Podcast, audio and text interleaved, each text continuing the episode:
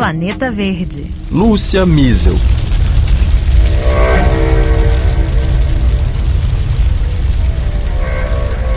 Picos de calor mais intensos e próximos, incêndios florestais descontrolados, tempestades devastadoras, prejuízos agrícolas, racionamento de água. A França chega ao fim de um verão histórico em que vários recordes meteorológicos foram batidos e as consequências das mudanças do clima se tornaram mais visíveis para todos. A sequência de fenômenos extremos levou a conscientização ambiental a aumentar no país. Mas isso não significa que todos estejam mais dispostos a mudar de hábitos para proteger o planeta.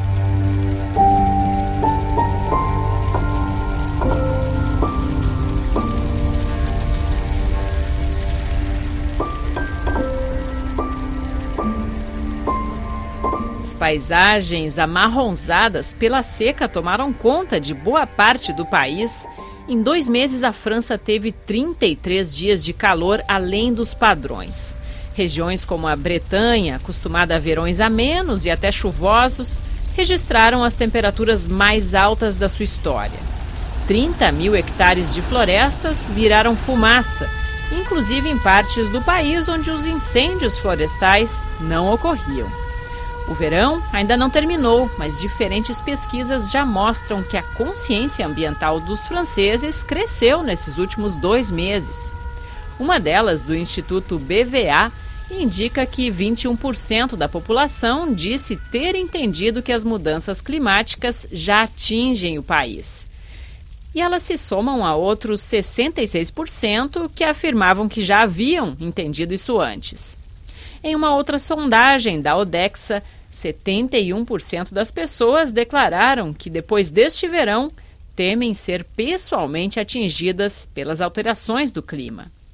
O economista ambiental Mathieu Glachon avalia que haverá um antes e um depois deste verão de 2022. Eu acho que foi importante o que aconteceu neste verão, porque do nada a mudança climática se transformou em uma experiência pessoal.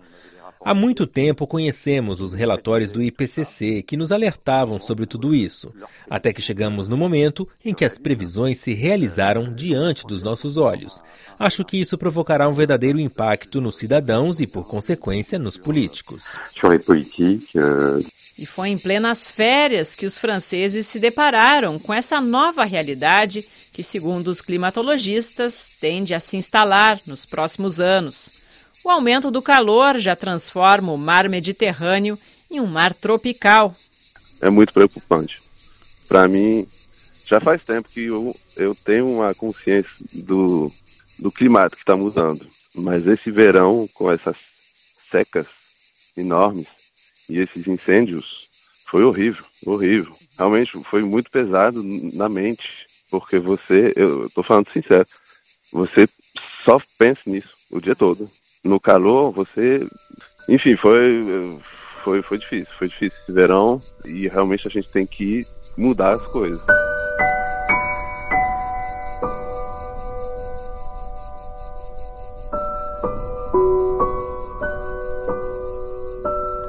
Pois é, você viu como Antoine ficou perturbado com toda essa situação, mas não é assim com todo mundo, não. Entre estar mais consciente e começar a agir, ainda existe um fosso.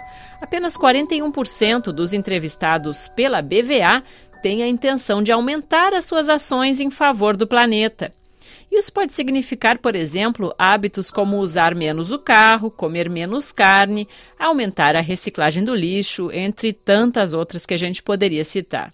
Eu conversei com o psicólogo social especialista em riscos ambientais Oscar Navarro, da Universidade de Nîmes, justamente no sul da França.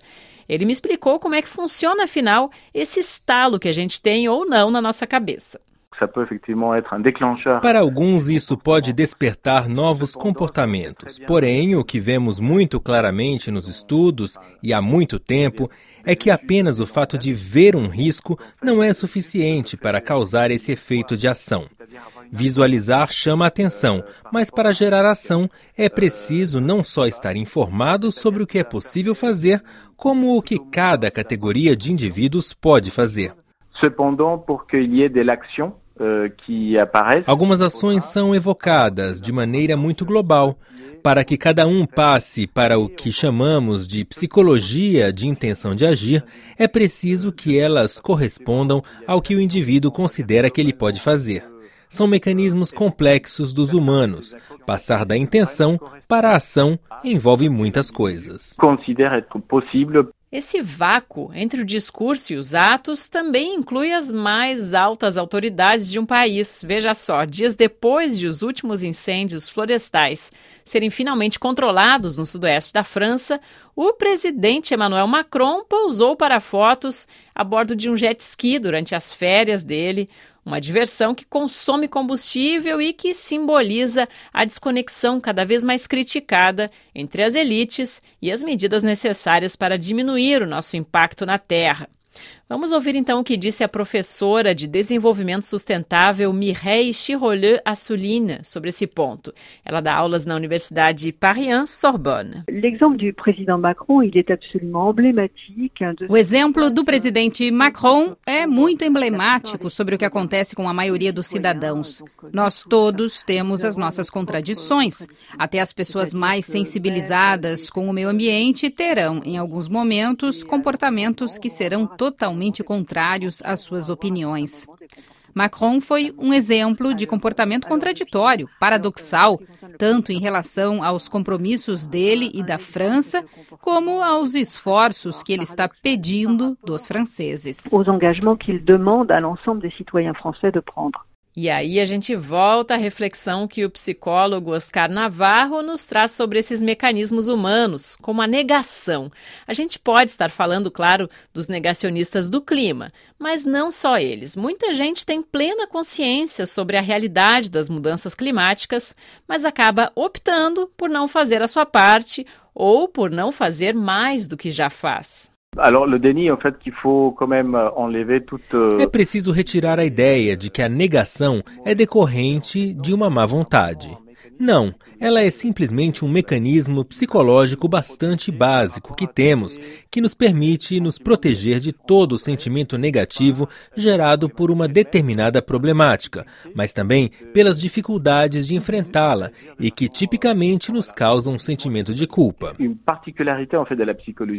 A psicologia humana tem a particularidade de termos a tendência de nos compararmos uns aos outros o tempo todo. Isso torna as coisas mais difíceis quando, por exemplo, a gente tenta fazer as coisas direito, assumir a nossa parte de responsabilidade, mas percebemos que há tantas outras pessoas, inclusive próximas, que não fazem nada. E aí nos sentimos sempre perdedores, já que os outros continuam aproveitando enquanto eu estou me esforçando. O economista Mathieu Glachon, professor da Tech e da London School of Economics, chama atenção para um ponto fundamental: é as diferenças entre os pobres e ricos nessa conta do clima. Ouve só. Tem uma palavra muito importante em mudança climática que é desigualdade. Desigualdade na contribuição à mudança climática pelo nível de emissões. As pessoas modestas não andam de jet ski nas férias, nem pegam avião para ir para a Tunísia. E tem também a desigualdade em relação à adaptação às mudanças climáticas. Quando somos pobres, não vamos instalar ar-condicionado em casa para enfrentar o calor. De.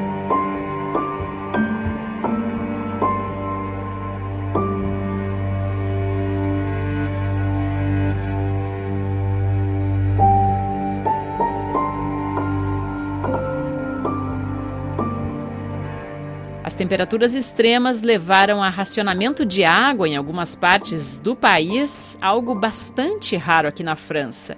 E agora, em meio à crise energética que atravessa a Europa desde a guerra na Ucrânia, as empresas já são incitadas a diminuir o consumo de luz. Na volta das férias, Emmanuel Macron advertiu que o tempo da abundância e da despreocupação acabou.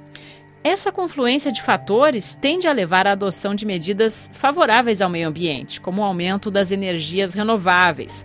Então a gente volta a ouvir a professora Mireille Chiroleux Assulina, que também é economista.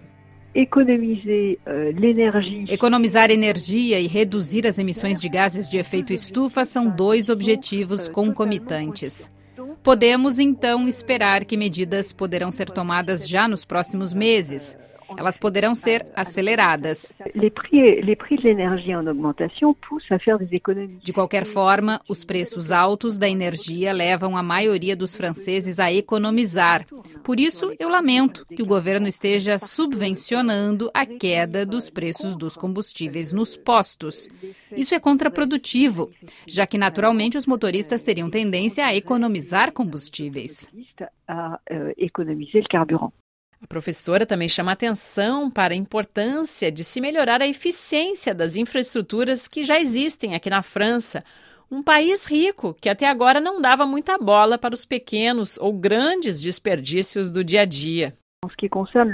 Em relação à falta d'água, percebemos só agora que há vazamentos enormes em diversas redes de abastecimento pela França.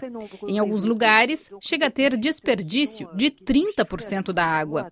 Ou seja, sabíamos que elas existiam, mas como não faltava água, não tomávamos nenhuma medida para poder consertar esses vazamentos. Como essa, há muitas medidas que podem ser tomadas. Quando o sistema é tão ineficaz, fica fácil fácil agir. Assez facile d'agir. O verão escaldante levou a prejuízos elevados na agricultura, em especial nas culturas que precisam de muita água, como frutas e legumes. Por trás dos produtores, as seguradoras estão cada vez mais preocupadas com a instabilidade do clima. O verão de 2022 também teve esse efeito de alertar sobre as perdas econômicas que estão em jogo para diversos setores. E aí a gente está falando de adaptação a esse novo cenário aí imposto pela crise climática, ou seja, nos adaptarmos ao que já está acontecendo. É o que destaca o economista Glachon. Va-t-on dépenser Vamos começar a construir reservatórios de água para termos quando tivermos anos muito secos? Vamos mudar o tipo de cultura, como a do milho, que rende bastante, a condição de ter bastante água? Há muitas questões colocadas e que precisaremos resolver nos próximos anos. É, e para finalizar, o psicólogo Oscar Navarro sublinha que essa sensação de que já estamos correndo contra o tempo pode acabar dificultando a aceitação pela população de tantas mudanças e tantos projetos que podem estar por vir. E isso, claro, não só aqui na França. O que eu temo é que a gente poderia ter feito projetos com uma escala aceitável no tempo pelas populações, a exemplo das instalações de energias renováveis. Mas agora, em plena crise, deveremos andar bem mais rápido, instalar novas infraestruturas gigantescas que serão fonte de conflitos, de tensões ou até mesmo de novos problemas ecológicos. Esse é um risco que eu vejo surgir agora. Je vois apparaître maintenant, mais bon.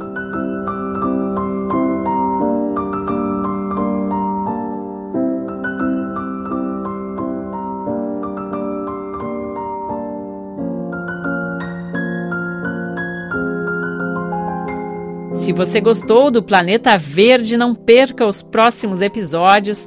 A gente vai ao ar toda quinta-feira na RFI e nas plataformas de streaming. Até a semana que vem.